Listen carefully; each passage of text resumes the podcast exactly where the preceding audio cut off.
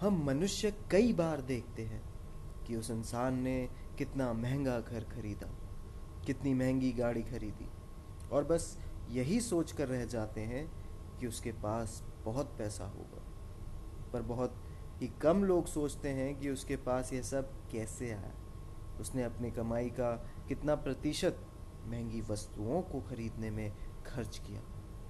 एक बड़ा ही सीधा उदाहरण है कि मनुष्य अगर सौ रुपये कमाता है तो वह उसे कभी पूरा खर्च नहीं करता।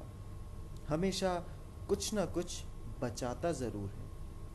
अब हमें वह या कम या ज़्यादा इसलिए लगता है क्योंकि हम उसे प्रतिशत में नहीं, बल्कि यह देखते हैं कि वह कितने रुपए हैं।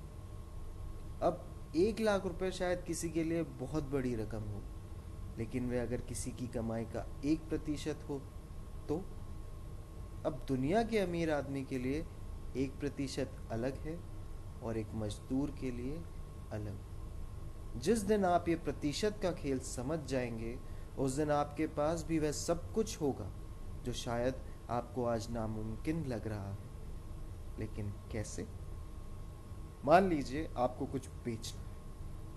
चाहे वह ज्ञान हो, कोई पदार्थ हो, या फिर कोई सुविधा। अब आप जितने ज़्यादा लोगों तक पहुँचेंगे, उतनी ज़्यादा आपकी कमाई होगी। इस कार्य में सफलता का प्रतिशत सौ में से दो है।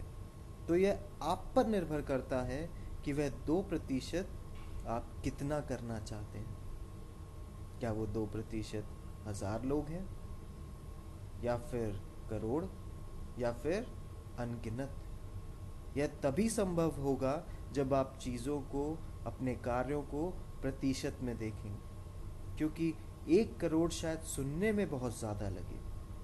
पर यदि मैं कहूँ कि वह दो प्रतिशत है तो यहाँ खेल सिर्फ़ आपकी सोच का है, कि आप उसे प्रतिशत में देखते हैं या असल आंकड़ों में। उसी के अनुसार आपकी सोच, आपके विचार, आपके निर्णय, आपकी सफलता सब कुछ सिर्फ़ इस एक छोटी बात पर निर्भर करती है तो सोच का दायरा बढ़ाइए और नज़रिए को बदलिए।